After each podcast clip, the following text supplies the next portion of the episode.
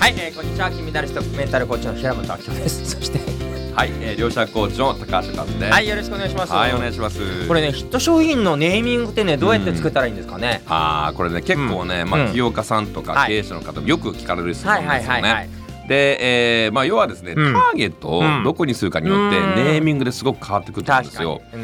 で、まあ、有名なのが、うん。まあモイスチャーティッシュって昔ティッシュがあったんですが、これをですね、はい。花セレブって名前を変えた瞬間にですね、めっちゃヒットしたらしいですね。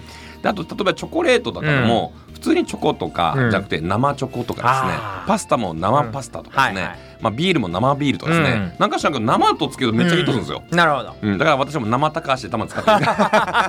生生高橋会いたいですか？ってめっちゃヒットするんですよ。なるほど、うん。それで思い出したのは、うん。通勤快速ってね、はい。昔なんかこう履きやすくて破れにくい、風通しがいいっていう靴下だと売れなかったけど、はい。通勤快速っつうとサラリーマンは大体通勤快速乗るんで、あー。なんかこう風通しがいいイメージがあって確かにやっぱこうターゲットの人がうんあっと興味を持って、えーねイメージがいつもありますよね。そうですね。あとです分かりやすいっていうのがすごい大事ですよね。何なのかあそうそう。なんかうん結構ね、ネーミングなんかよくわからない、なんかもうすごく英語とか、うんローマ字とか、うんカタカナ使いすぎて、まあ誰もわからないようなうん内面とこれあんまヒットしない。でもん通勤回数が分かりやすい。わかりますよね。そうそうそう。はい花セレブ分かりやすい。うん花とセレブだから、まあそういう分かりやすい組み合わせってめっちゃ大事かなあと。全然違うものの組み合わせもありますよね。そうなんですよね、はい。これめっちゃ大事で、はい。あのアイディアってうん実はすでにあるものの組み合わせなんですよ。そうなんですよね。まあこれ量子力学でいうと例えば、うん。うん。水素元素とうん。酸素元素を組み合わせると H2O になるんですよ。うん、水ができるんですね。いいですね。そう。ということは、うんえー要はあるもの、うん例えば鉛筆とうん消しゴムを組み合わせて、うん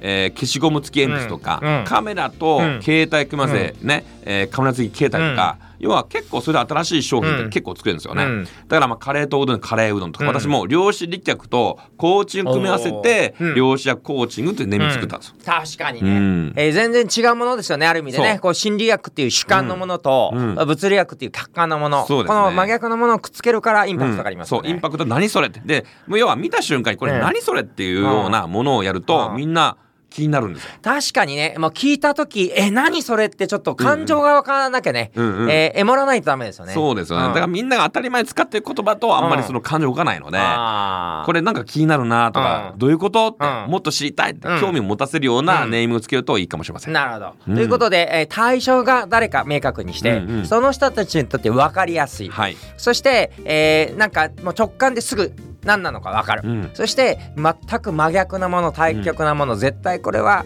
くっつかないだろうみたいなものをうんうん。一緒にしちゃうといいっていうことですかね。まあそうですね、はい。ぜひそういうのネーミングね、はい。めっちゃ大事です。ので考えてください。はい、ありがとうございます。はいありがとうございます。はい